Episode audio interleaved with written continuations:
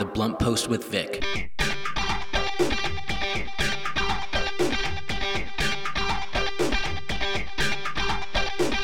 Good morning, happy Monday, and welcome to The Blunt Post with Vic.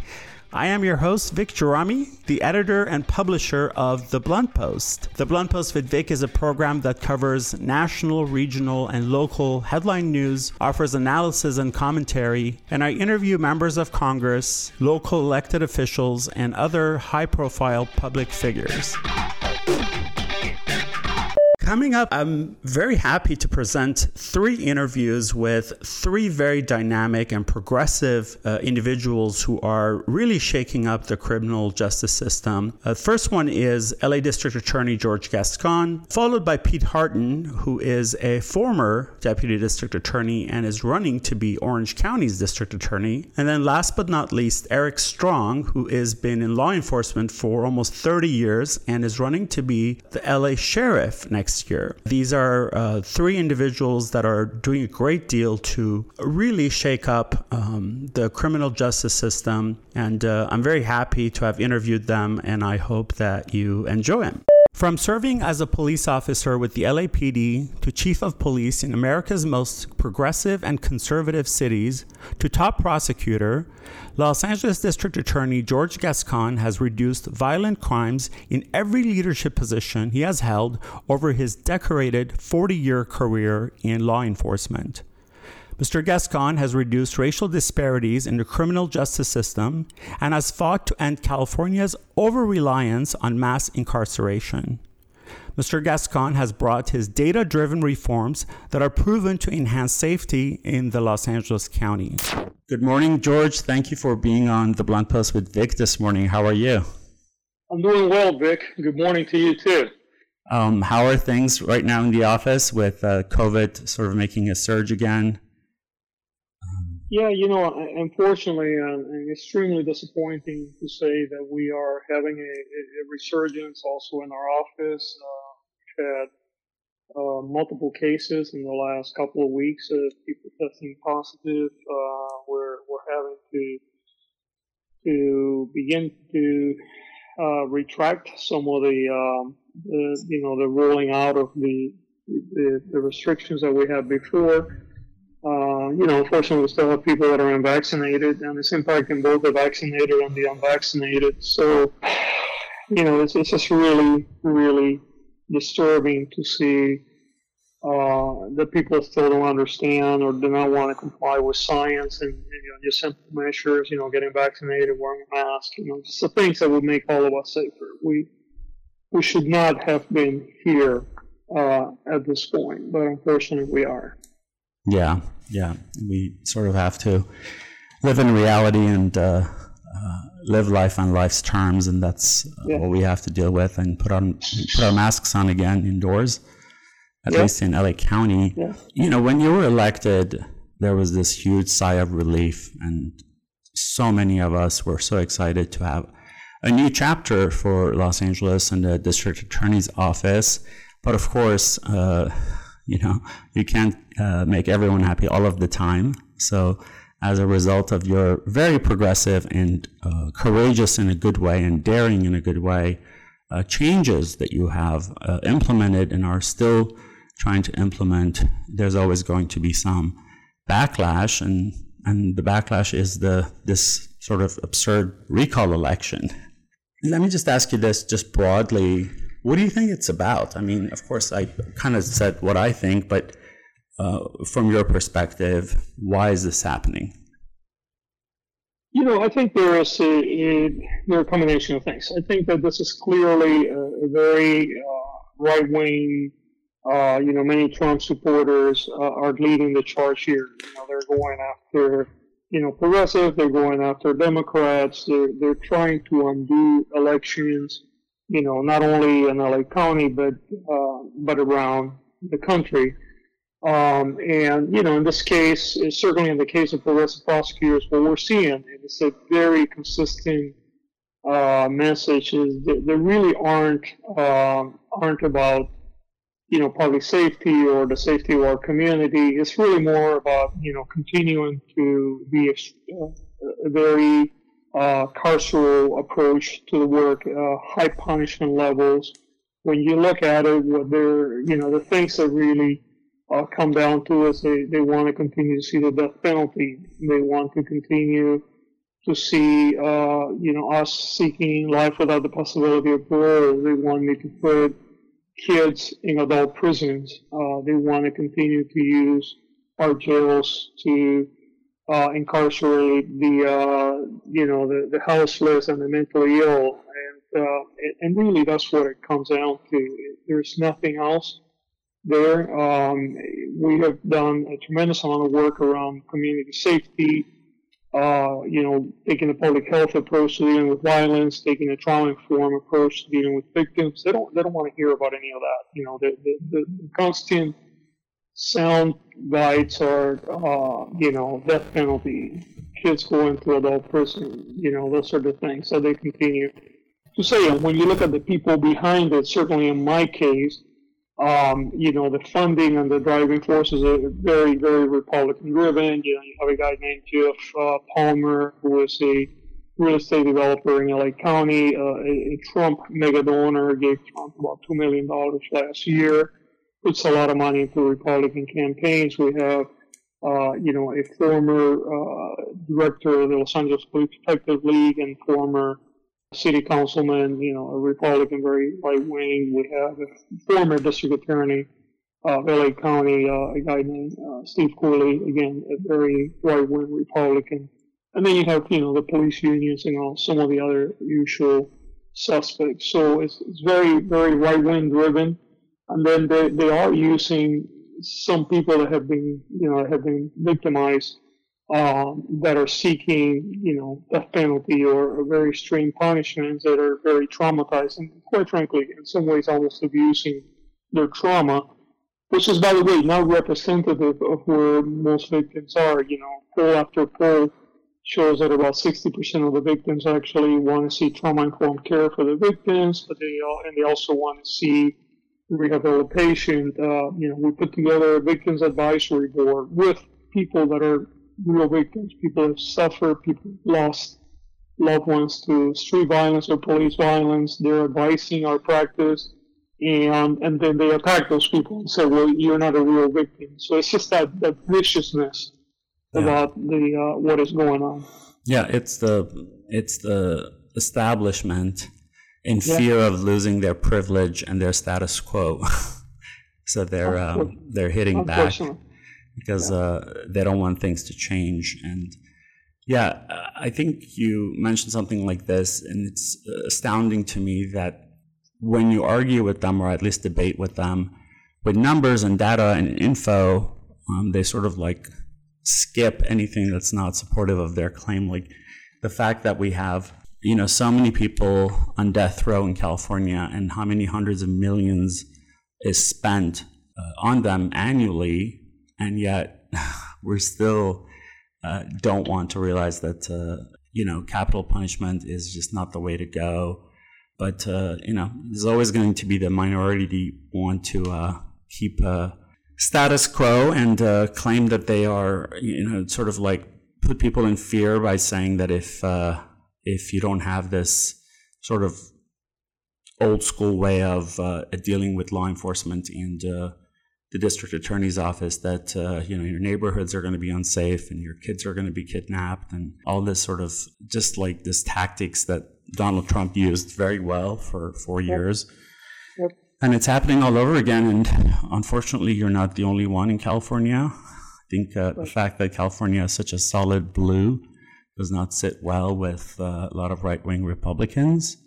And uh, it's sad, but it's uh, also our responsibility to publics to support elected officials like yourself who aren't really doing the work and don't just uh, talk about it during their campaign. And it's not about rhetoric and sound bites, but you've gone in and you've really um, made some major changes that majority of the people are very happy with, and yet so when it comes to something like this, then we all need to support you and keep supporting you and, and just come out because there's so few people that are willing to put themselves uh, where you've put yourself to get this kind of scrutiny unfairly. I do want to ask you um, about your recent resignation uh, from the District Attorneys Association and just give you an opportunity to explain how that happened, your decision. Yeah, you know, the, the, the California District Attorney Association is composed of 58 elected district attorneys in the state. And interestingly enough, you have the LA District Attorney, for instance, you know, I represent over 10 million people, and you have uh, the district attorney from a county that has under 100,000 people, and his or her vote is exactly equal to mine. And what we have seen for years, and I saw that when I was the district attorney in San Francisco for nearly nine years, that the organization is being hijacked by very conservative counties, uh, rural counties, and, and some other people in the uh, in the uh, you know the organization. Actually, interestingly enough, people think of California being blue, but when you look at the elected DAs around the state, uh, almost all of them, I think there's only three or four that are that are not Republicans, right? I mean, we've seen a couple now register as independents as they're trying to run for a race uh, at the state level and trying to disguise that they have been Republicans uh, until recently. So um, there were several things that really caused my final, uh, uh you know, decision to resign. One was the uh, the, the the organization was under investigation for misappropriation of public funds, mm-hmm. Uh, and this had to do with money that the association was receiving to assist in the uh, prosecution uh, of environmental crimes and, and, the education of environmental crimes and consumer. And instead, they were using some of that money to pay for their basic expenses, including uh, political uh, political activities around opposing reform measures, both at the state level with legislators as well as uh, in other areas. And um, so not only were they keeping money that was intended for the purpose of helping the public, but then they were turning around that money and, and in addition to that, using that money for, for electoral activities to fight reform, uh, and that's under investigation. Uh, the other thing, you know, besides the misappropriation of funding, frankly, is their, you know, their, their insistence in, in staying in, in, in a highly carceral will uh, and uh, fighting every single reform effort. You know, supporting the death penalty, supporting putting children in adult prisons, supporting enhancements. Uh, you know, just whatever whatever the science and data says about not to do, they, they go the other direction. Right. I, I thought that I just could no longer uh, you know, be a dues paying member to an organization that is so uh, regressive and that doesn't serve the, the, the, will of the majority of the people in the state of California. Wow. Well, my hat off to you. It uh, sounds like if something is that dysfunctional, there's no point in staying in there, and um, especially you know with so different from your values and values, obviously of uh, you know LA voters who voted for you. Yep. Um, we talked a lot about some of the, the most important issues, um, not just about this attempt of, of a recall, but in general. But if someone is just tuning in, and by the way, uh, this is the Blunt Post with Vic on KPFK 90.7 FM. I'm your host, Vic Gerami. And uh, if you haven't been listening, uh, I am uh, speaking with uh, LA District Attorney George Gascon uh, as my guest. And we're talking about just everything related to the district attorney's office. And um, so my next question was going to be, what are what are like three top issues or top points, bullet points that people really need to know about what you are doing and your vision? Yeah, I would say that if I was going to boil it to, to three things, I would say number one is to ensure that we take a public health approach dealing with community safety and community health. And that means bringing not only police and prosecutors to the table when we're addressing issues of violence and other problems in our community, but it's also bringing public health, it's bringing community activists, it's bringing um, you know, interventionists, it's bringing academia and research to the work. Uh, it's really shifting from a system that has been based on, on fear mongering to a system that, that, that uses science and, and brings entire communities together. That's one. Uh, number two, which is actually connected to the first one, is to end systemic racism. There's just absolutely no question, and I think reasonable people that may disagree in many other things uh, are clear on the fact that the, the criminal legal system has targeted uh, black and brown people disproportionately for conduct that is often committed in, in other communities, and, and that has driven mass incarceration and, and, and quite frankly, uh, the illegitimacy of the system in the eyes of many members of the community. And then I would say that thirdly, that uh, you know, looking through safety through a public health lens, looking at systemic racism, has to uh, address the issue of police accountability and the interplay of mass incarceration and, and you know the, the, the, all these drivers that that impact uh, the unfairness and the, the, the you know the, the, disproportionality in our system. Wow, that was well done. That was well done. I mean, who, who can argue with that? You know, I, I know that I'm preaching to the choir, not just you, but uh, most of our listeners. But for those that maybe haven't been as familiar with what's been happening, is at least in the last 25 years or so that I've been sort of conscious uh, as an adult about uh, a lot of our law enforcement issues and high profile cases and district attorney's office. There have been so many, so many um, issues and problems and challenges that have been inherited by every district attorney. No one's done anything substantial about it. And reminds me of this the slogan, uh, if nothing changes, nothing changes. So uh, the three bullet points you described are major changes in, in approach and in psychology and in, in uh, our attitude toward things. Uh, of course, racism and uh, you know systematic racism in law enforcement and such. It's it's been such a big part of the fabric of America, not only just LA and uh, you know, um, I'm I'm very grateful for what you're doing. Uh, you definitely have my support. And uh, Thank you. before we go, George, is there anything that you'd like to add? Maybe perhaps there was a question I should have asked you. You know, Vic, I, I think you covered it all, but I, I think it bears repeating uh, a point that we made earlier.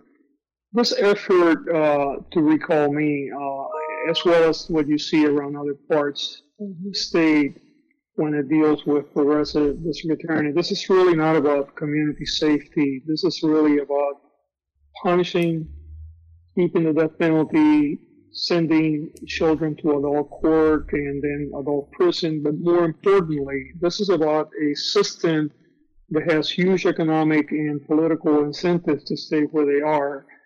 Uh, in the last 30 years, we built 22 prisons in California and one one uh, public university.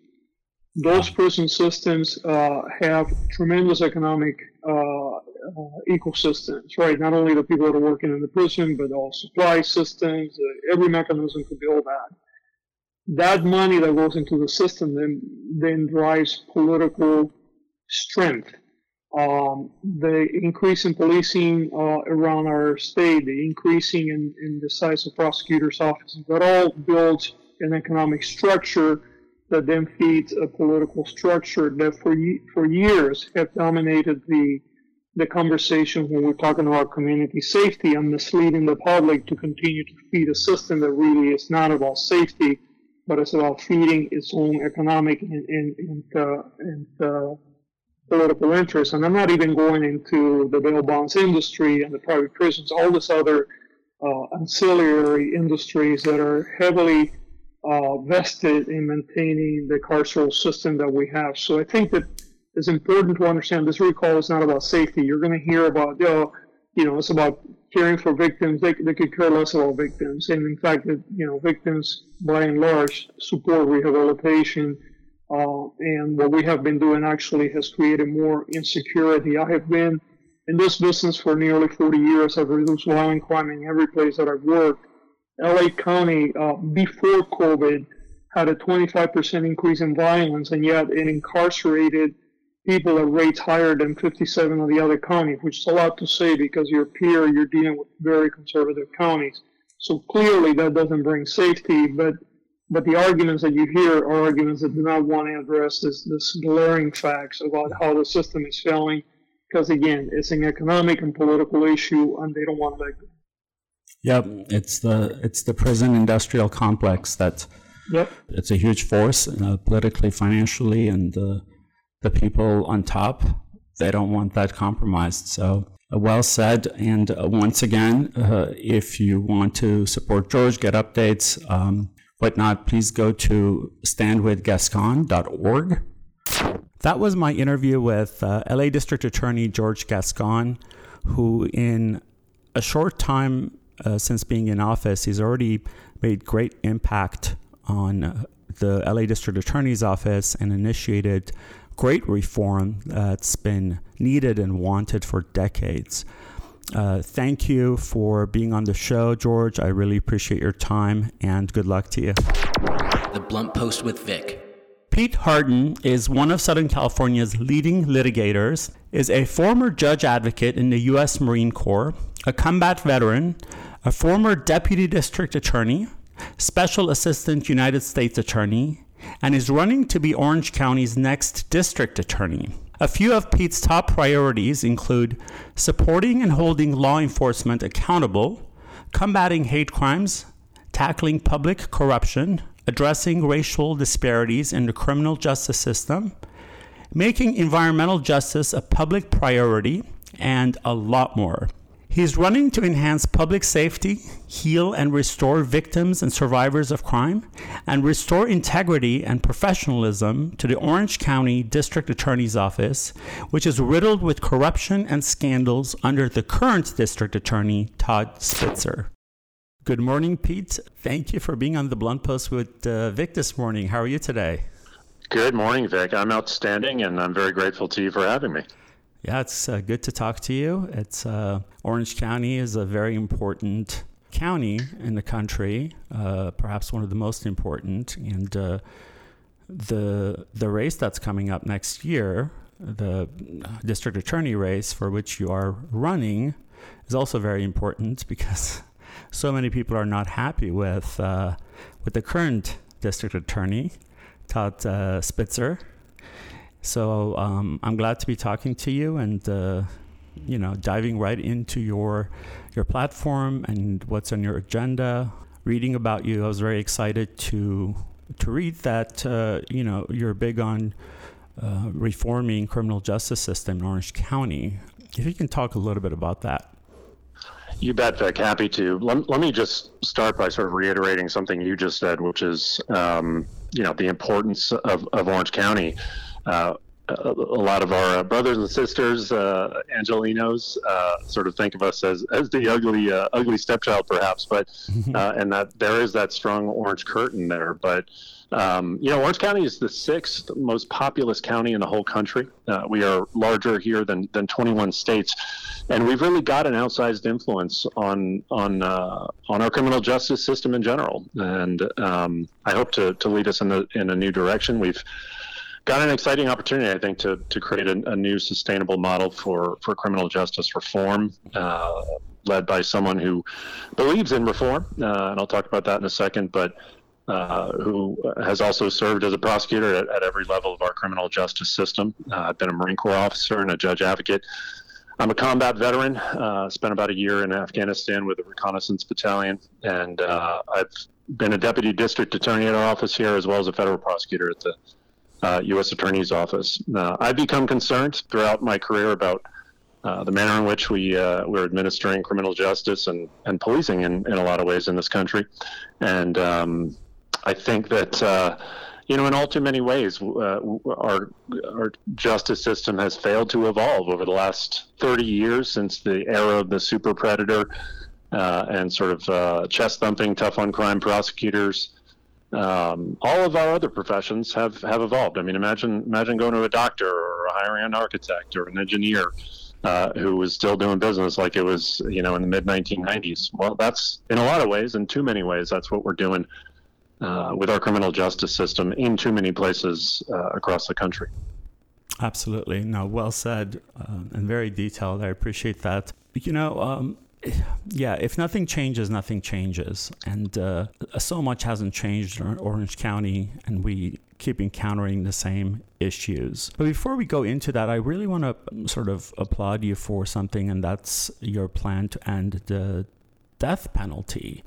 When I, a lot of times when I'm talking to friends and such, and about whatever law or politics, uh, sometimes it just gets down to this. I always say, if we look at the countries around the uh, around the world with the highest um, standards of living and the happiest people, and this is according to studies, uh, you always encounter uh, Scandinavian countries: Denmark, Norway, mm. Belgium, Iceland. And not only those nations, but throughout the European Union, death penalty um, has been done away with and yet we're still sort of struggling with that. But I think your plan is even deeper than you know, or more detailed than I'm uh, explaining. Surely, if you want to uh, speak a little bit about that. Uh, yeah, I appreciate the opportunity, Vic. I mean, you're absolutely right uh, in, in, terms of looking at other countries, but let's look closer to home. I mean, Virginia, a southern state uh, mm-hmm. where where I did so much of my my Marine Corps training, has done away with the death penalty. Uh, California is a leader in this country in so many ways, uh, but we're at risk of, of becoming a follower. Uh, the tide is undoubtedly turning on this, and uh, I'd, I'd like to help us get out in, in front of it.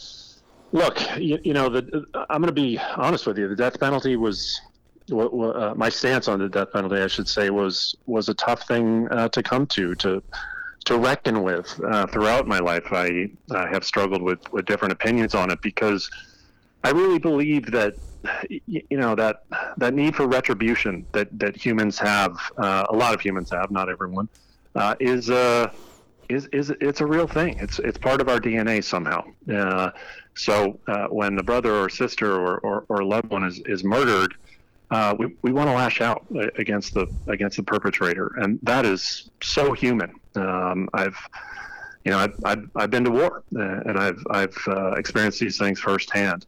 Um, that being said, you know, Vic, the, the, the way that our death penalty system works is is just so broken.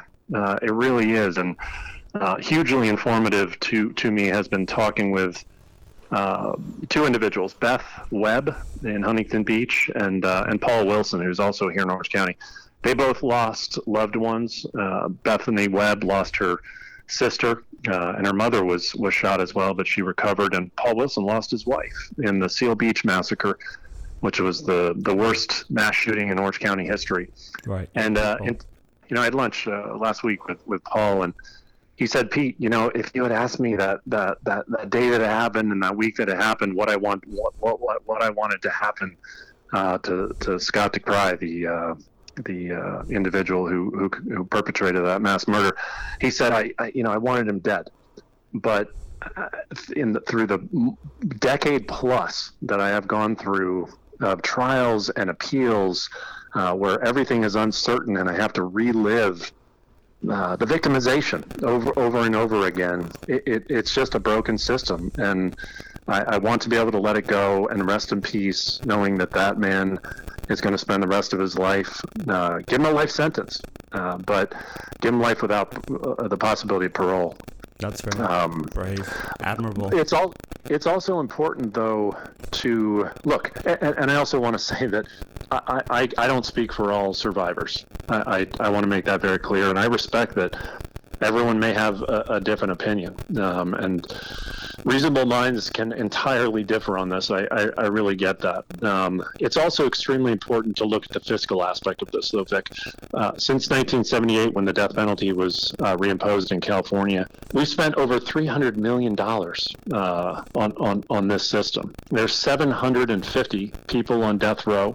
Uh, we put 13 of them to death since 1978 at the staggering cost of $300 million. That It's so staggering that wow. it's hard to imagine the things that we could do with that money. Uh, it's hard to imagine the programs that we could put in place uh, to prevent some of these disturbed individuals from ever having committed the crimes uh, that they did in the first place. Uh, yeah, well, so, you know, so, someone has to pay for the the prison industrial complex.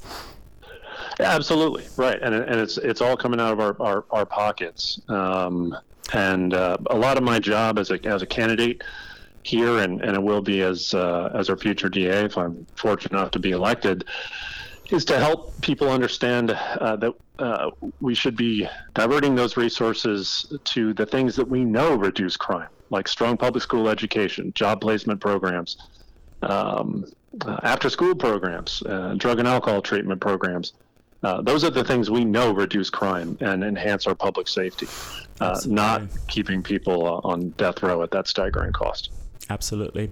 Uh, those of you who are just joining us, uh, this is the Blunt Post with Vic on KPFK 90.7 FM. Uh, I am your host, Vic Gerami, and I'm speaking with uh, Pete Hardin, who is, uh, you know, his resume is, is very impressive. He is a former judge advocate in the U.S. Marine Corps. He is a combat veteran. He's a former deputy district attorney and a special assistant to the U.S. attorney. Uh, and, a, and a leading uh, litigator in California, and he's running for Orange County's uh, district attorney. So, uh, thank you for joining in. Uh, Pete, next thing I want to talk to you about is Orange County's sort of history, if you will, with the LGBTQ community. 20, 25, maybe 30 years ago, um, South Orange County, especially, had a pretty vibrant uh, LGBTQ community, especially in Laguna Beach. Uh, and it thinned out and thinned out, and uh, now it's really not that significant. And there is this, you know, this, you know, we talk about Orange County all the time that it's just not a very LGBTQ friendly county. Uh, hate crimes uh, or anti LGBTQ hate crimes have gone up 24% in Orange County. And uh, uh, Todd Spitzer has certainly not been a friend to our community. And so I'd like to sort of get your perspective on that and your plans, and what do you think?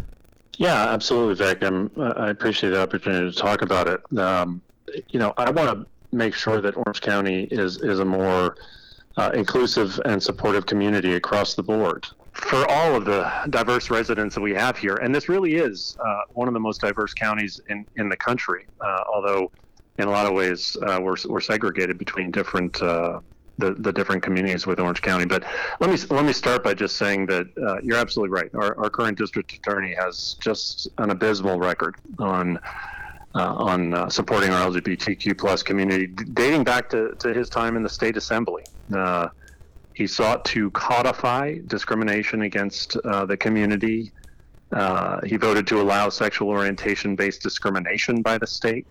Um, he voted against legalizing same-sex marriage. I mean, I mean that should say it all. The highest score he ever received from Equality California while in the state assembly was 22 percent, uh, and the lowest score was zero percent.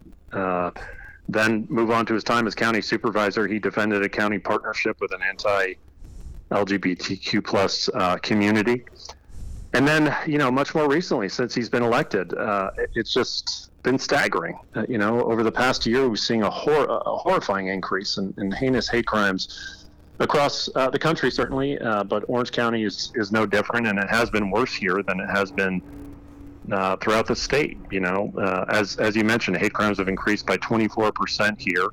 Uh, even as the state reported an 8.3% decrease in hate crimes during the same period. significantly, the Orange County Human Relations Board uh, has uh, informs us that 23% of hate crimes reported are due to sexual orientation and uh, and gender identity. So, uh, you know, we we've got a DA who loves to get himself in, in front of the TV cameras uh, and and headlines and talk about this stuff, but uh, hasn't done anything about it. You know, it took. took him over a year into this this awful year where we we've seen this rise in hate crimes to finally stand up a hate crimes unit with, within the Orange County DA's office. Um, and of course, he's been all over the news talking about it. Um, but prosecuting hate crimes is the easy part. Uh, adding hate crime uh, enhancements, that's the easy part, Vic. Uh, we've we've got to elect leaders throughout Orange County, not not not just at the DA's office, who are going to stand up, talk about the importance of reporting of hate crimes, the impact uh, that hate crimes have on, on the community, uh, work with law enforcement to uh, create different approaches uh, to uh, working with uh, the LGBTQ plus community and recognizing the challenges uh, that that community faces, and then coming up with smart solutions. And uh, I've got some ideas I'm, I'm excited to implement uh, around all that. I like that, and also I think people everything trickles down from the leaders of, you know, in this case Orange County, so that what's the word I want to use? You know, bigots uh, are not emboldened and enabled when these bigots see that their leaders are are lax and uh, you know they're not really doing their job. It emboldens them, and therefore they're they're more hate crimes, you know, toward not just LGBTQ but uh, other minorities also. In fact, um, there was a an assault case just recently, uh, a few days ago, um, against two uh, trans women um, in Orange County, and uh, you know, in this case. Uh, you know, the it was the Huntington Huntington Beach police uh, arrested two trans women for assault, and uh, but neglected to include in their report that the victims had earlier harassed and hit the two women uh, whom one of the two officers referred to as a, a derogatory name for transgender women. Um, and all of this is still developing, but um, I'm sure you know about this case and uh, want to sort of get your take on it. And uh, uh, what do you think about this? Because it's it just seems very serious that so much. Uh, I mean, even the officers have admitted that um, they did all of this and they failed on their report and such.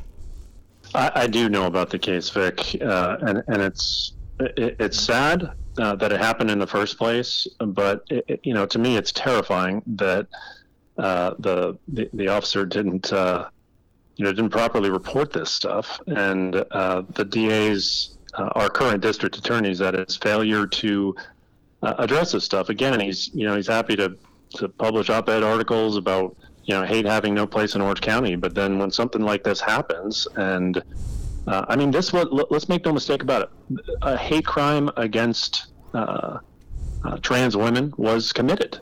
And uh, instead of the, the perpetrators being arrested, uh, well, you know what? I should back up, Vic. Uh, I shouldn't go. I shouldn't go that far. I should say, from what I can tell, it appears that a hate crime against trans women uh, may have been committed. I, am I know I'm getting all, all lawyerly about it and and, and, hedging there, and I know that frustrates people. But I don't have all the evidence in front of me. But from reading this article, it, it's it appears clear the the officer uh, admitted on the stand that one of the trans women involved uh, was punched on the side of the head, suffered uh, significant swelling on the side of her head, uh, was pushed down onto the ground, and one of the perpetrators stood over her and taunting her as she uh, tried to stand up, the the force that the the trans woman or women used in this place may well, uh, in this case, that is, may well have been uh, in self defense. We we don't know, and uh, you know, hopefully the a trial brings this out to light. But it is very concerning that the officer didn't include that information in his report, and but for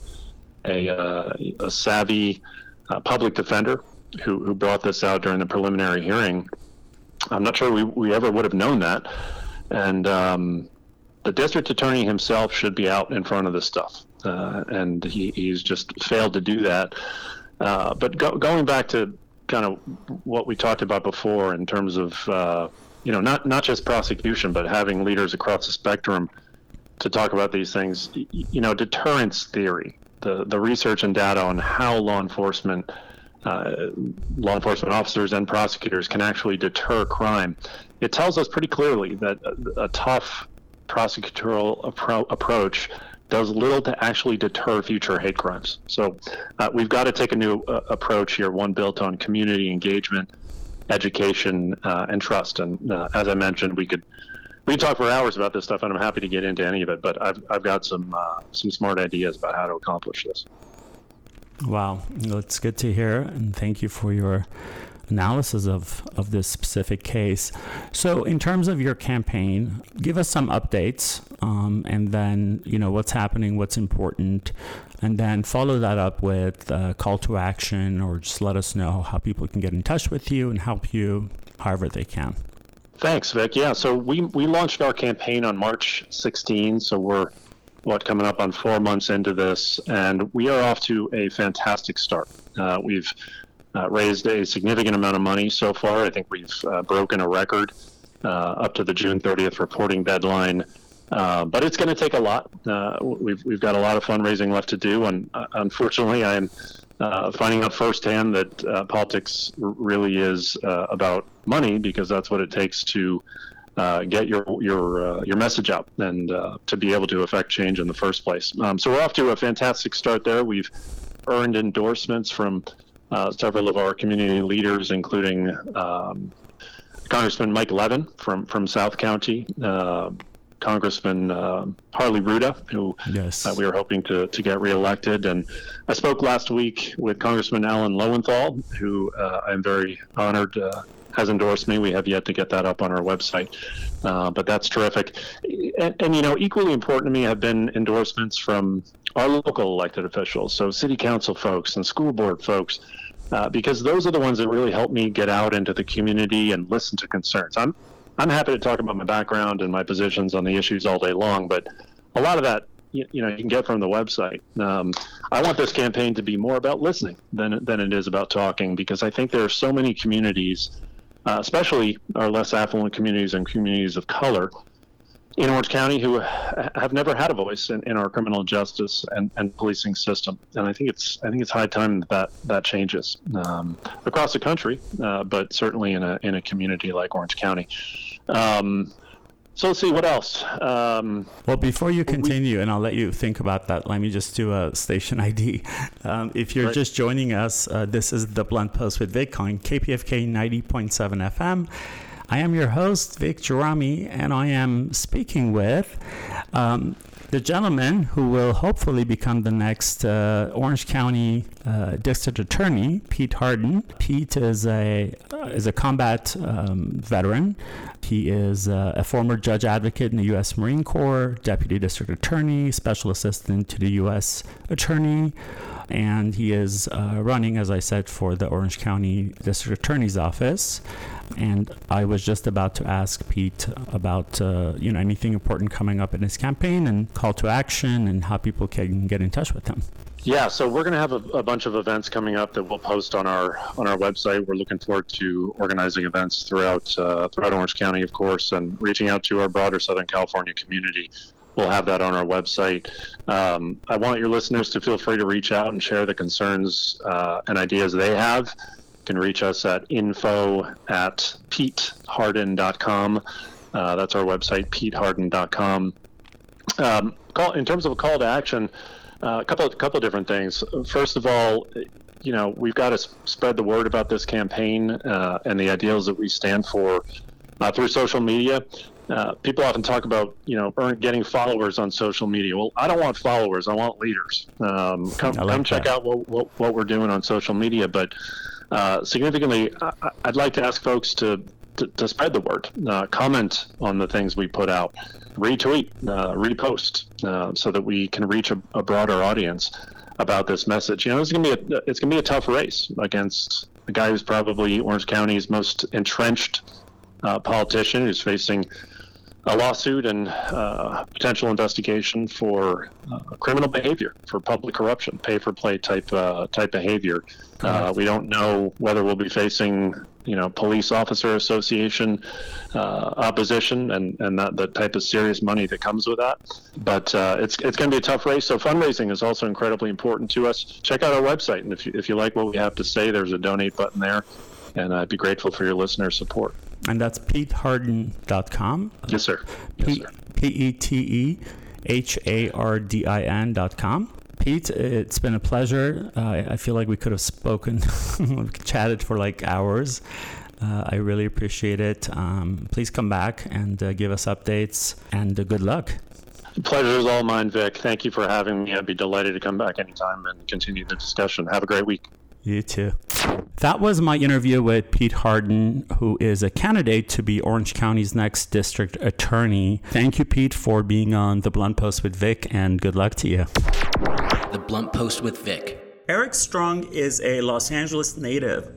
After attending USC, he served in the Marine Corps and began his career in public safety in 1993 following in his father's footsteps to become a patrol officer for the Compton Police Department.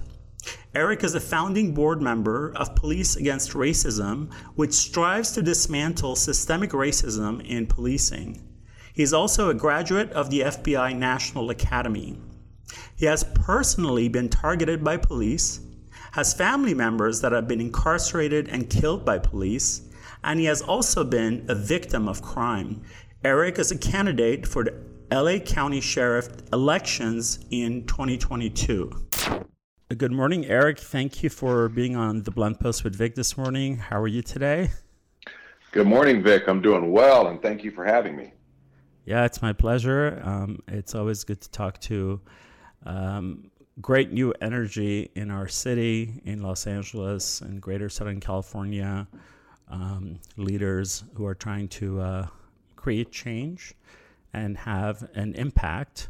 I want to ask you a general question before we get into some specifics. Is okay. as we are um, right now in this sort of second phase of COVID, uh, as well as you know a lot has happened in terms of uh, law enforcement. There's been a lot of you know, especially last year, there were a lot of uh, police brutality, and our country. I feel like we're kind of in this transitional phase, and things are a little bit. They're not so black and white. Not that they ever were so black and white, but I feel like there's so much happening that our focus sort of constantly shifts.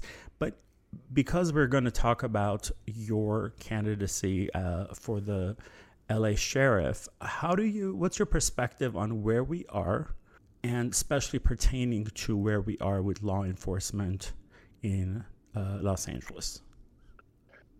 You know, Vic, I think that where we are right now is in a place where people are ready for some real change. Uh, I'm going to use the word drastic, and I don't know if that's the best word. Uh, I don't think people want to see the needle, you know, bump a little bit and then have anybody proclaim progress. Right. I think we want to see something that's relevant and real, and I think it's got to be more than just data-driven um, statistics. Uh, we need to ch- see some definitive change in policing and public service and the way that people are treated. Uh, and so I think the world is ready.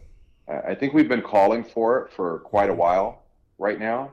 But I think with the Derek Chauvin, Jer- uh, George Floyd incident, right. I think people are no longer going to be pacified by some basic statements and proclaiming reform and rebuilding without some real action. Right. And and I know that's what I'm ready for being an LA County resident. Yeah yeah, people don't want to hear rhetoric and um, sound bites anymore. Uh, well, you certainly have the the background and the experience. You've been in law enforcement since '93. It's almost 30 years. Yes. Um, and um, I personally am I'm I'm not for. I, I, hate to use this, this term. Uh, I'm not anti law enforcement um, or even necessarily uh, about um, sort of defunding police, quote unquote. Mm-hmm. Uh, perhaps certain things, uh, you know, need to be looked at, but uh, in general, uh, I'm a little bit more pragmatic than that, and I feel like sometimes we ask our elected officials to.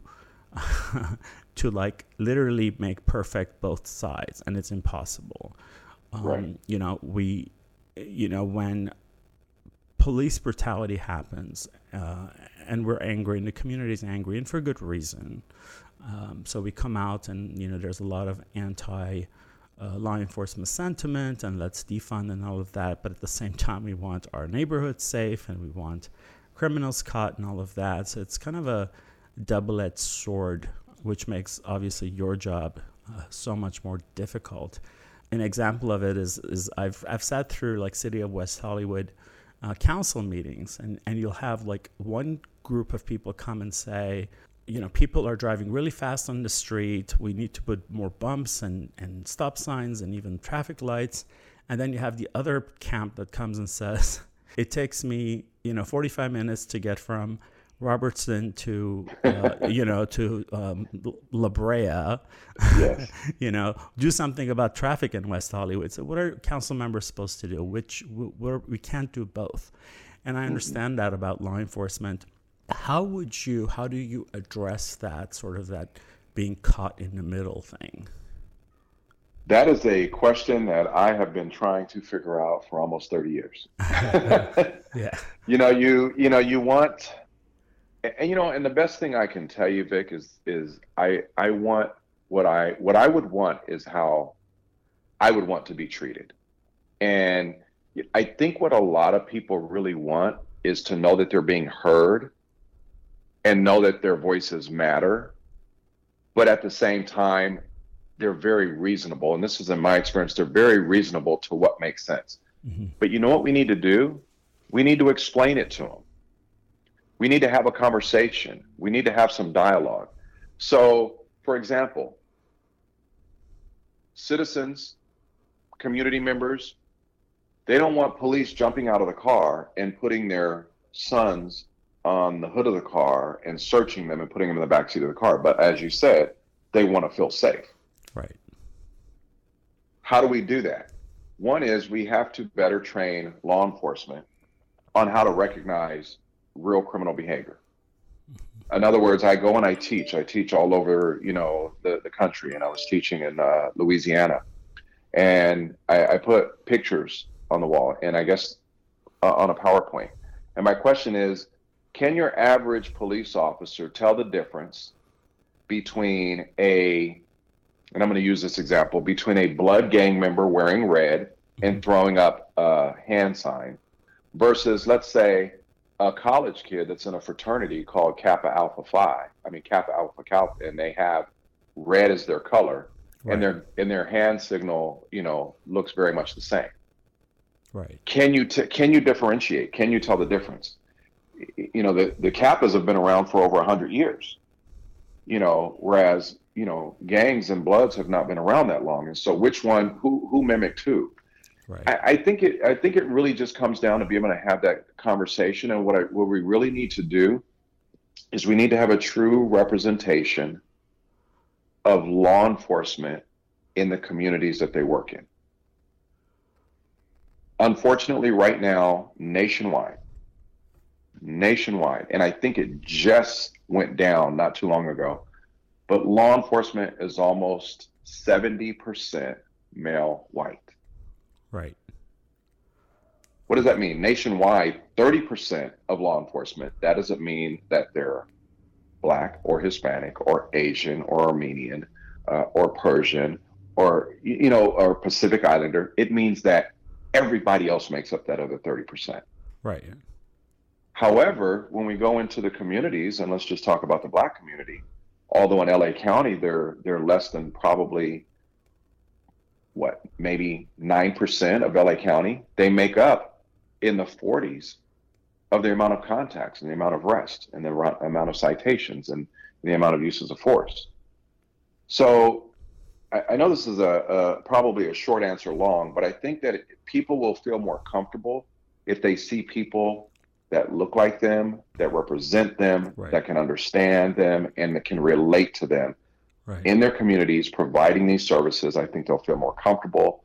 Uh, I think trust will become organic. I think communication will be better, and then we'll be able to kind of kind of mitigate that balance about having, you know, ha- having like you said the speed bumps, but we want traffic to flow faster. Right. You know, it, it, it, yeah. I'm sorry. Go ahead. No, no, I'm just saying it's gonna yeah. it's gonna come from you know um, having a little bit on both sides. Absolutely. You know what's interesting is I remember right after Rodney King beating, you know, this came up uh, not about sheriff but the LAPD of how representation of people of color was so low, and it's been it's been well, exactly 30 years. I think I I believe Rodney mm-hmm. King happened in 91. It's yes. 30 years and we're still talking about it. Yes. You know, we're talking about it, and and especially in Southern California. I mean, it's one thing if you know it's an issue in some I don't know, uh, you know, Idaho or Wyoming or such, but uh, we're in LA, and uh, you know, one of the biggest back, melting pots. Yeah. and it goes country. back to what you said. You said people don't want to see, you know, a little change; they want to see something drastic, and that's um, that's absolutely true. And I, I don't know how you feel about um, the recent recall of Governor Newsom, but I think what what got a lot of people to um, not a lot of people, but at least the other side to want to recall him was that he did come into office and make drastic changes that people wanted. Um, and I and I applaud him for that, and I respect respect him for that. And sometimes, not sometimes, usually actually, when someone comes in and doesn't play politics in politics of respectability, and is not a diplomat, but rather someone who gets it done, And there's always going to be a counter, um, you know, a counter movement or counter attack uh, mm-hmm. per se. So I like I like seeing people like you who want to go in and like really do some cleanup. And yeah, well, mm-hmm. go ahead. Uh, no, I was just going to say I, w- I want to agree with you so much because you know you mentioned it. You know, 30 years have passed, and what's really changed? We're still facing some of the very same problems. Mm-hmm. Uh, we're still facing some of the very same community concerns. And, and what that tells me is that we keep trying to do the same thing and expecting different results. Right. So right. we need to do something different. Yeah. Uh, or as they say in 12 steps, if nothing changes, nothing changes. and, uh, Absolutely. Uh, just a side story, you know, I've been, uh, I'm a grateful recovering alcoholic. I have over, over 13 years of sobriety. Congratulations. Thank you. And, uh, you know, I've been lucky um, that twice I've had I've been stopped by law enforcement, and they were nothing but very respectful. Um, mm-hmm. I certainly didn't deserve it. You know, let's just leave it at that. So, but but I you know, but that's just my experience. Um, that I've had really yeah. great experience with law enforcement. So, um, you know, that's just my experience. Uh, you know, everyone has their own but going back to you, so there, I was reading about you, and one of the things that I read was that um, that you wanted to acknowledge and look into deputy gangs within the department. I, am just going to leave that to you to explain um, sort of what you mean by that. Well, you know, there's been this issue of these deputy gangs and cliques uh, that probably go back to the late 70s, 80s, you know, with, with the Vikings in Lynwood. Mm-hmm. And ever since then, it's been an ongoing topic. I mean, of course, it, it raises its ugly head, you know, uh, at times, and then it's it's uh, kind of swept underneath the rug at other times. But right now, it's something that's um, very prevalent. It's very big, and it's and it's a topic of conversation. Uh, going back that amount of time, and again, it goes back to what I say: we're still here we're still talking about this. You know, it, it was it was brought up during the Baca Tanaka regime. Right. You know, about what are you going to do with it? You know, it was brought up during the the Jim McDonnell regime. What are you going to do with it? And now here we are. We're still talking about it in 2021, and now we have a current sheriff that basically says they don't exist. Mm-hmm. So, you know, if we just want to look at it from the outside, well, you know, where there's smoke, there's fire. It, it's not going to keep coming up if there's not something there and no matter what name we want to put to it, if we want to put gangs, if we want to put cliques, um, whatever we want to call it, it's something that's having a negative connotation on law enforcement and on this department, on the Los Angeles County Sheriff's Department. You know, I attended the FBI National Academy uh, in 2016 at 231 other students um, representing 48 states and international students as well. And, you know, I posed this question, you know, are you guys seeing this in your agencies? And if you are, how are you dealing with it? And inevitably, everyone told me that is something unique to LA County Sheriff's Department. Really? Yes. Interesting. And I have lots of friends in law enforcement that I've talked to, and you know, they all just shake their head. You know and and they say you know it's it's it's something that we don't even experience and especially at smaller agencies you know you don't experience that kind of thing. So what that what that does vic is it, it doesn't give me a will. You know i mean? You know how they say don't recreate the wheel right. You know go to something that works and it's been effective. Well there's nothing that works and has been effective out there because other people don't experience this. And so right. it, it's unique to the sheriff's department culture. And what's I think what's important to know about me is that although I've been with the sheriff's department 21 years, um, I didn't start off my law enforcement career in the sheriff's department. You know, I worked two other agencies prior to that. So it, it's kind of like having an upbringing. You know, it, it's kind of like growing up in one in one city or area or neighborhood and then relocating. Right. That place you came from is always kind of home.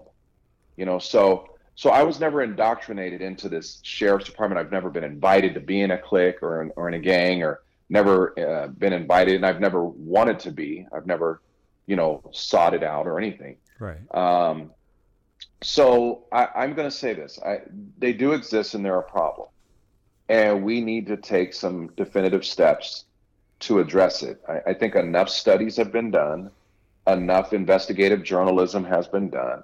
We have enough cases uh, within our own internal ranks in, ter- in terms of uh, internal affairs and so forth. Um, we have enough oversight that has looked at this and, and, and has identified it as a problem. I think it's time that somebody comes in and says, hey, yes, it exists. Yes, it's a problem. And we're going to do something about it. Uh, up until now, nobody's done that. As a matter of fact, everybody has pretty much said, oh, it's, it's no big deal. Um, or they'll say, we'll deal with it, we'll address it. Uh, but again, it keeps rearing its ugly head. Yeah. So, yeah, yeah I, I, I, think it's something that, um, you know, it, there, there's some deep cultural issues there. And when I say cultural, I mean, a lot of the people who have come up through the ranks are these same people that were part of these cliques uh, in the beginning, right. either started them, and some of those are, most of those are kind of retiring out now, but they were either probably some of the founding members or even now some of the members who've been there you know you wait 10 years and now they're up in the command positions and they're making right. decisions so um, yeah we, we need to change happening. some things yeah. Exactly. It keeps happening. Uh, you know, the sheriff's department exists in a silo. Uh, they are very unwilling to go outside um, and and ask for help or ask for assistance. I mean, it's the largest sheriff's department in the in the country. So, you know, they're oftentimes looked upon from smaller agencies as the model for a lot of things. And so I think with that, you can develop a sense of um, uh, a sense of maybe arrogance. And I think that's what we've seen sometimes. You know, we're the sheriff's department. You know, uh, what are you going to tell us? Uh, mm-hmm. So it, it's going to be imperative to, to bring in some outside views uh, to address this problem. Well, I'm I'm glad you said that because later I was going to ask you about, uh, and I read your some of the comments you'd made and your how you're feeling about uh, District Attorney George Gascon. Uh, but it sort of reminds me of some of the changes that, because I interviewed him before he was elected about what he wanted to do, and I've interviewed him recently as well. Uh, some of the drastic t- changes that he's made and such. Is there a place where the two of you sort of um, meet, like that you start to like parallel? Because it, it to me it seems like you two have a lot in common because you're trying to sort of get in there and make some drastic changes, which will, you know, ruffle some feathers. And for him, and there it already has. How do how do you, is is there any kind of a, for lack of a better word, collaboration there? Well, well, of course. I mean, um, law enforcement uh, needs to be able to work with the district attorney's office. You know, the the district attorney's office is part of the, um, you know, kind of the law enforcement community. Right. It, it, it really is. Um, so, you know, no matter who is in there, uh, we have to be able to sit down at the table and and work together. Uh, I I can say this that one thing you'll hear from me often is about balance. Um, short of things being absolutely illegal, you know, wrong is wrong and right is right. I mean, right. I don't care if you're in in China or Russia or Europe or United States um, or, or, Mexico or any other country, stealing is stealing. Right. You know, uh, I don't care what state we, we put the penal code to, but the bottom line is stealing is stealing, no matter what. So there are certain things that, that are pretty black and white. I think with me, a lot of things that you'll hear me continue to say is balance, balance, balance. And what I mean by that is that I don't know that we should put a blanket over anything right. and say that this is going to solve the problem.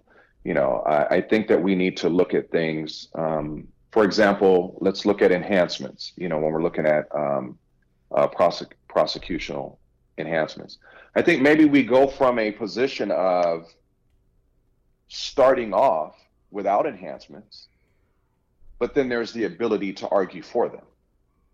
Right. But to just flat out say no enhancements, you know what I mean? Mm-hmm. That's like putting a even so that what that means is that even if it's deserving and even if it's if it's if it's needed and you know, then there's no room for it.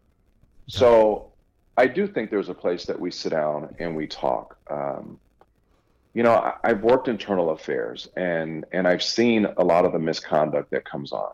And, and my thing is this: any law enforcement officer, or deputy, or, or any police officer at all that feels like Gascon is going after um, law enforcement, my question to you is, what did you do? You know what I mean? In other words, right. do you do you not want them to go after law enforcement because it's law enforcement, or do you not want them to go after law enforcement because you don't want to be one of the ones that gets prosecuted? Right. So if I'm doing what I'm supposed to do when I'm supposed to do it, then I don't have to worry about how many law enforcement officers Gascon is is is is going to say he's going to prosecute because I I'm, I'm going to say it's not me. You know, I'm gonna I'm gonna stay out of trouble. I think where we yeah. we we get into a and there's a lot of Vic. There's a lot of cases out there that are just above above board. They're above the water. They're they're no brainers. Right. They're no brainers. Um, you know, cases with DNA evidence on law enforcement that have sexually assaulted, you know, uh, people in custody. Mm-hmm. That's a no-brainer. But these are some of the cases that weren't prosecuted before. Mm-hmm. You know, so um, yeah, a lot of people don't necessarily like his stance on things, but I think you know there's absolutely room for us to have a discussion and you know and i'm gonna i'm gonna speak it into the air once in office you know he'll be one of the one of the first people that I, I sit down and have a conversation with and say, yeah. you know, how do we work together? And, and working together doesn't mean absolute concurrence with every idea. And how refreshing because whether talking to him or to you, both of you are just really straight up, um, sort of blunt and, and transparent. And I don't hear all this sort of PR, like PR taught uh, sound bites. You know, it's just like real direct talk and i think that's what people connect with right. you know and i hope that people understand because i hear this all the time and i and because i've you know i'm no i'm not an expert obviously in in in this field and i haven't been in it um, but i've sat through you know many meetings and symposiums and, and council meetings and such and people forget that you cannot make everyone happy all of the time no Never elected will. official, no one is ever going to have, because it doesn't exist, an answer that's going to take care of all the problems equally perf- in perfection. And that we allow um, our elected officials to do um, the best that they can where it helps the, the largest number of people.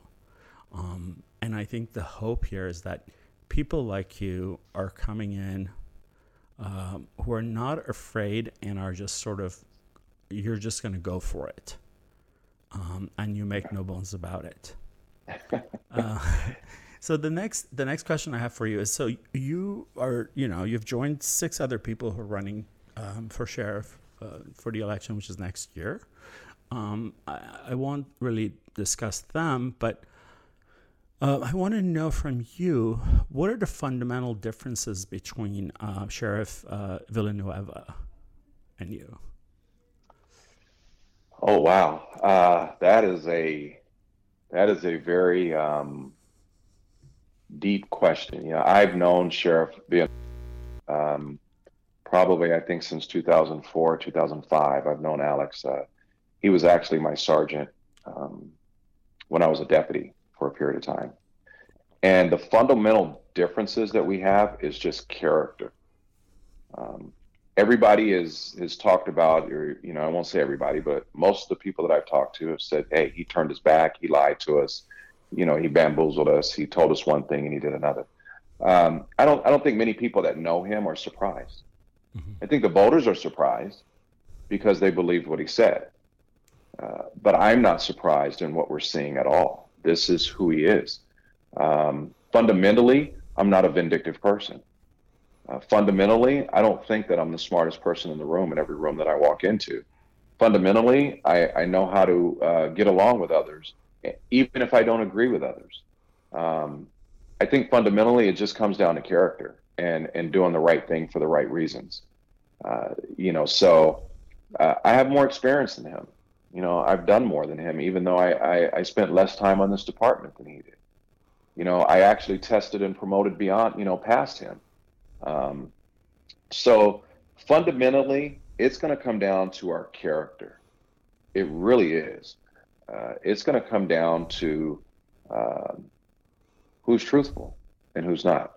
Mm-hmm. Uh, you know, and I can go into details if you like, but um, I, I, have documents where he just flat out lied on me back in the day. Mm-hmm. So you know, him him telling you know untruths to the media and to the people doesn't surprise me at all.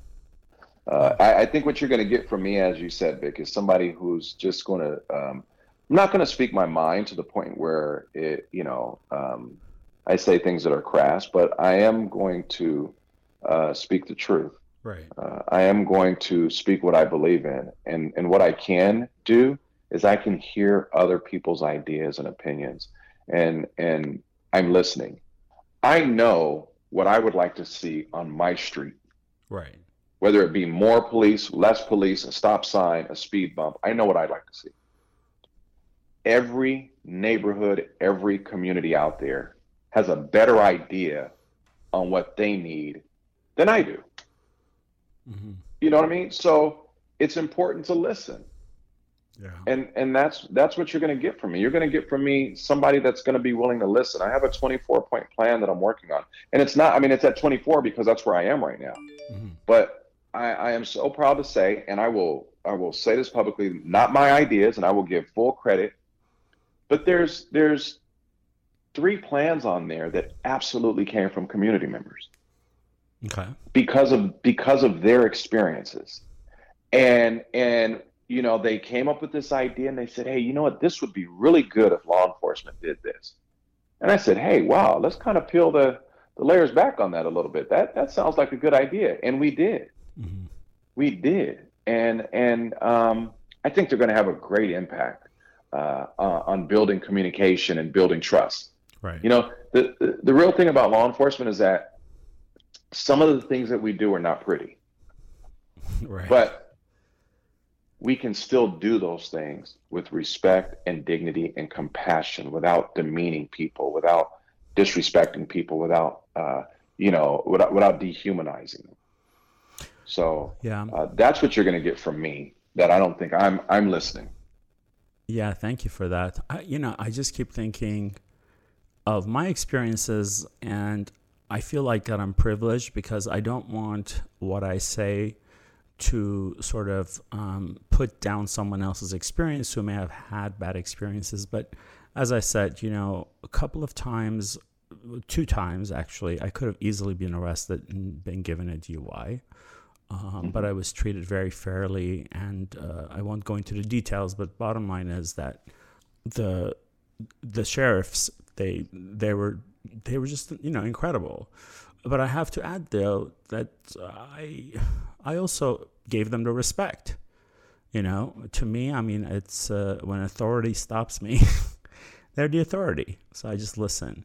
That's right. just my experience. And the other one is like as a gay man, I remember in 2008 when, for a couple of months, well, prior to Prop 8 passing and then after, we were, you know, we were marching a lot from West Hollywood to Hollywood. We'd go from like Robertson all the way to um, Hollywood and Vine, the CNN building. And most of the way, it was LA Sheriff that escorted us, you know, mostly the, the West Hollywood division.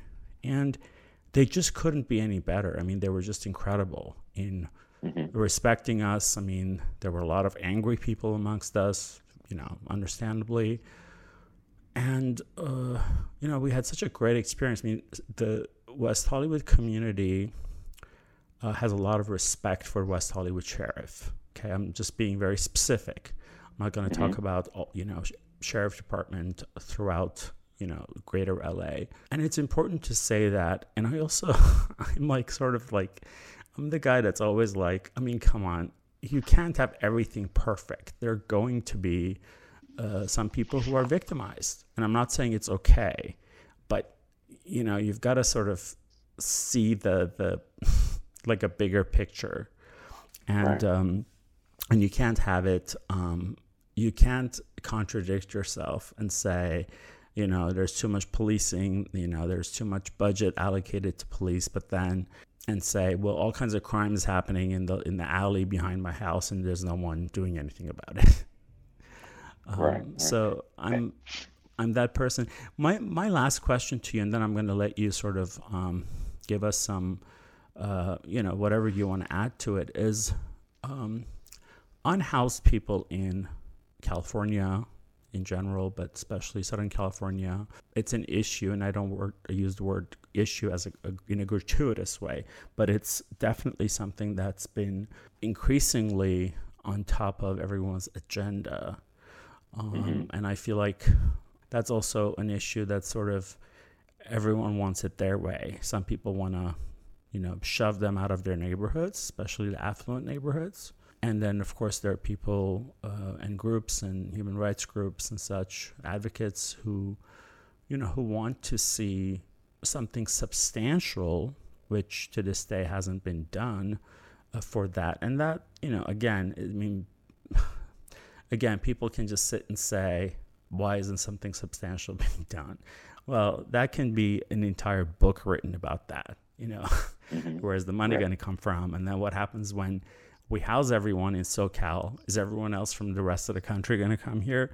It's such a complicated thing, and the budget, and what city, what neighborhood, you know, and all of that. But I want to get your perspective um, and your plan, if you will, about the unhoused, um, homeless, uh, quote unquote, uh, community in Southern California.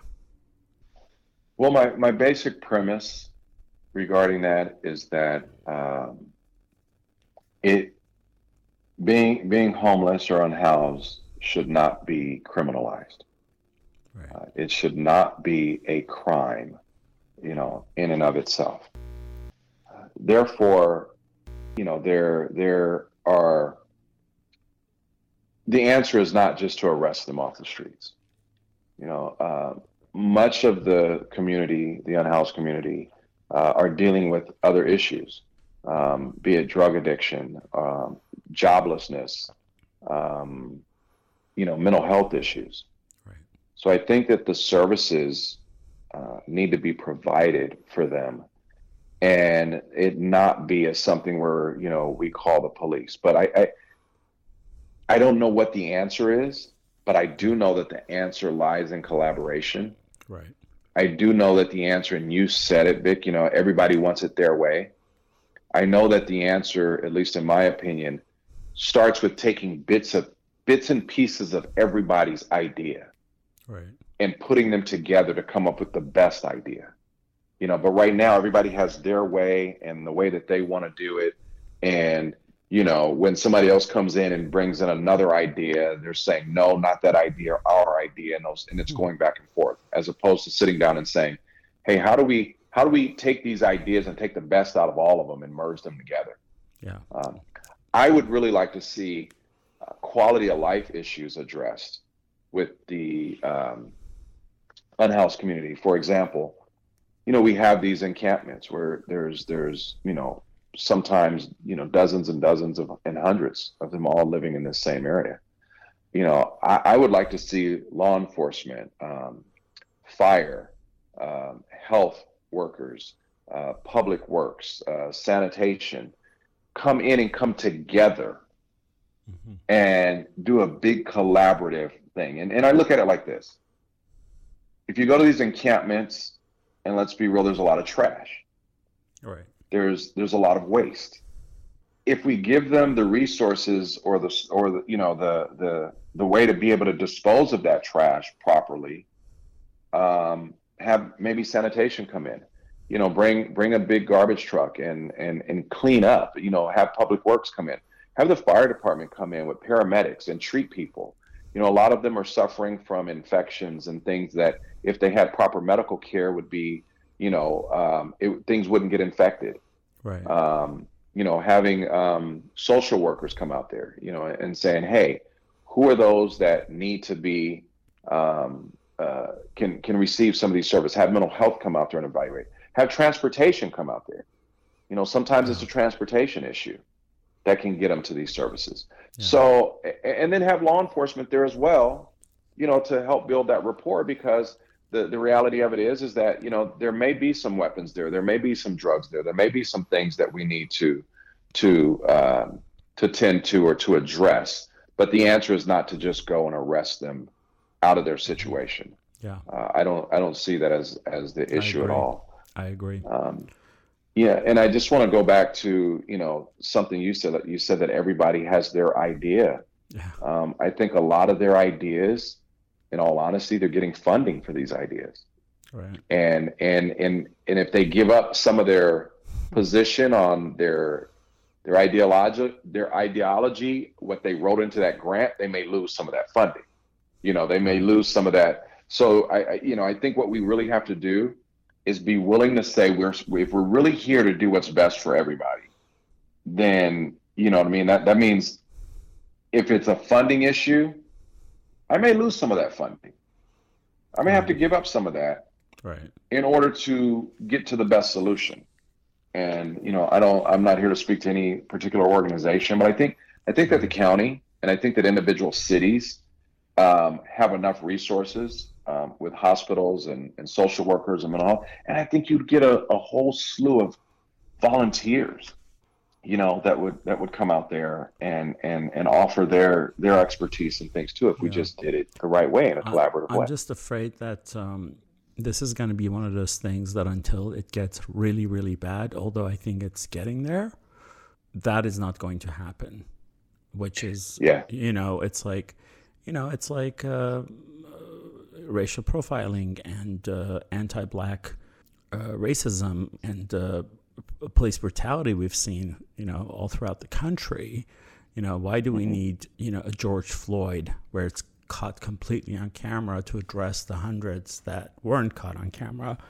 And um, right. I feel like the LA homeless problem is sort of getting close to that threshold but it's it is very complicated and not one person or agency is going to have all the answers and as you said it's going to take collaboration um, right. so thank you for that before we go i want to ask you um, is there um, or any questions that i should have asked what what would you like to add people to know about you you know I, I just want to add this that you talked about some really good experiences with law enforcement um, even when you felt you weren't deserving, and you talked about, mm-hmm. you know, um, you know, them, them protecting you during marching and protests. I want to add that I, I truly believe that the the vast majority of law enforcement uh, does a great job. Mm-hmm. The deputy sheriffs, the police officers that are out there, you know, they come out there um, for the right reasons. However, this is one of those professions and one of those careers where you can't have bad apples. Um, we know that there are going to be bad apples in everything, but we can't we can't um, we can't allow them in, and we can't allow them to fester. We can't allow them to grow. We can't allow them to spoil the bunch. Right. And and unfortunately, what I'm seeing right now in our in our very own department is we have deputies that are willing to come out and speak up against some of the stuff that's going on, and instead of being um, brought to the table and saying, "Hey, let's talk about this. What is it that you're seeing?" Uh, they're being ostracized. Mm-hmm. So what we need to do is we need to make it very, very comfortable for law enforcement to speak up when they see other law enforcement doing things wrong. And we need to make it very, very uncomfortable for anybody in law enforcement that wants to be uh, malicious, um, harmful, or, or, do anything that's nefarious. We need to make it very uncomfortable and very difficult for them to operate. Indeed. And what we've had all along, uh, you know, all along this way is is quite the opposite. You know, what we're seeing right now is policies that basically state you now have a duty to report. We should have been supporting that all along, but you know, in this law enforcement thing, hey, you know what? You don't tell on your partners, right? You know, um, and if you do, then you become the bad person and and it should it it should have never gotten there. Mm-hmm. It, it should have never been like that. But you know, if it takes if it takes you know these policies to make that happen, great. But here's what it's going to take. It's going to take every person on the department. It's going to take just humanity and human beings right. uh, to make it okay to step up and do the right thing. And lots of them do it every single day. Vic, they yeah. do, but it gets it, you know it gets quieted. I mean, it, it gets squashed. I mean, sure. I've been doing it for a long time, um, you know, but uh, but you don't get to those stories. You know, a lot of times you don't. You know, a lot of things are fixed on the inside before they ever get out. But I mean, when I say fixed, I mean you know I, have had i've you know been a reviewer and a unit commander and i've seen things come across my desk and i'm like what the heck is this are you kidding me no, this is not how we address it. We're going to yeah. do it the right way. Yeah. So I, I just want to emphasize, I like yeah, I just, I just want to emphasize that, you know, the vast majority of the men and women out there um, care and they want to do the right thing. They care and, and they're there to go do a good job. Um, but we just have too many that, that, that are not doing that, you know? Um, and the one thing that I would ask, one last thing I would add is this. Sure you know when you have a when you have a a doctor um, and we've seen it in the news a lot when you have a doctor that does something malicious or wrong and it makes the media and they get prosecuted vic when you get sick where are you going to go? Right. You're going to still go to a doctor. You're just not going to go to that doctor Right. And, and I would really, I, you know, and, and, and, we can go across the board. With, ah, I like with, I like what you're saying. of yeah, course. We, of course. we we can go across the board with every every profession, every job. We can talk about dentists. We can talk about doctors. I mean, right. you know, we can we can talk about clergy. You know, but for me and my experience, law enforcement is that only profession that if something happens in New York, if it happens in Chicago, if it happens in Philadelphia, I'm ridiculed and I'm put in the same boat. Right. You know, LAPD, Rodney King. Right. Every police officer becomes bad now. Right. And, and I just I just really think that the community needs to be willing to see us as individuals. Yeah. Um, rather than just the uniform. But I get it. We represent, you know, we yeah. represent a, uh, an, a profession that's that's oppressed a certain group of people, you know, certain groups of people for many, many decades, you know, for over a century. So yeah, I get it, but yeah. Absolutely. So I just think that's just something I would like to close with. I like that. Thank you, Eric. Um, actually, if there's a call to action, how how can people um, perhaps find out more about you, your website, uh, any other call to action you'd like to do? Absolutely. Please come and look at my website. Uh, my website is strong, the number four sheriff uh, dot com. You know, so just think of strength and think of strong, the number four sheriff dot com. Please uh, come to my website, learn more about me. You can contact me there. Um, I definitely need donations, you know, and I'd, I'd love to get a lot of donations from a lot of people. I'm not looking necessarily for huge donations, but but in order to um, to to get to a point where we have the right person in there, I mean, we need votes, and and votes come from exposure, and we know that exposure, you know, it costs money. Um, so please make a donation. Uh, if you have any questions, I will reach out to you personally. Uh, if you email me or put in your wow. contact information and you have any contacts, uh, as things go along and it gets busier, uh, it may take a little bit longer. But if you got them, now's the time to get them in because I can get to you rather rather quickly. Oh, that's really but generous. Just, yeah, I, I, think it's important. I think it's important that we have personal contact. Absolutely. And, and one of the, one of the questions that I've been asked often is, once you get in office, are you going to forget about me, and how will I get in touch with you? And you, you know, um, four thousand square miles is a huge is a huge county, right? Uh, the most populous county in the in in the country. So would I be able to answer every single person's question? Absolutely not. But I don't think all those people are going to be contact anyway. but I, I, just want I just want people to know that I'm going to make myself accessible and as available as I can. Well, that's very generous, um, Eric. Thank you again. Uh, good luck, um, and uh, I hope to talk to you again before the election. And uh, yeah, appreciate your time and thank you for being on the show. Well, Vic, thank you for having me. And absolutely, uh, if there's anything that comes up or any issues or, or, or any incidents that you'd like to discuss, I'd love to come back. Oh, thank you. Absolutely. Thanks, Eric. All right. You have a great day. That was my interview with Eric Strong, a veteran of the LA Sheriff's Department for almost 30 years, who is now a candidate to be LA County's next sheriff.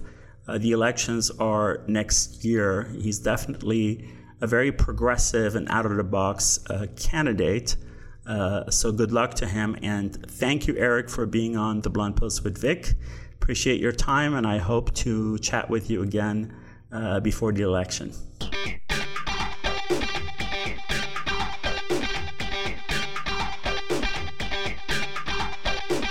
Before we go, I'd like to thank my producer, Ricky Herrera, without whom this show would not be possible, and KPFK, the station that brings you unfiltered and commercial free news, opinion, and hopefully some inspiration. Thank you for joining me today on The Blunt Post with Vic. Tune in next Monday at 6 a.m. for another episode. For more information, please visit thebluntpost.com. You can also follow me on Instagram and Twitter at Vic Gerami at V I C G E R A M I. Thank you. The Blunt Post with Vic.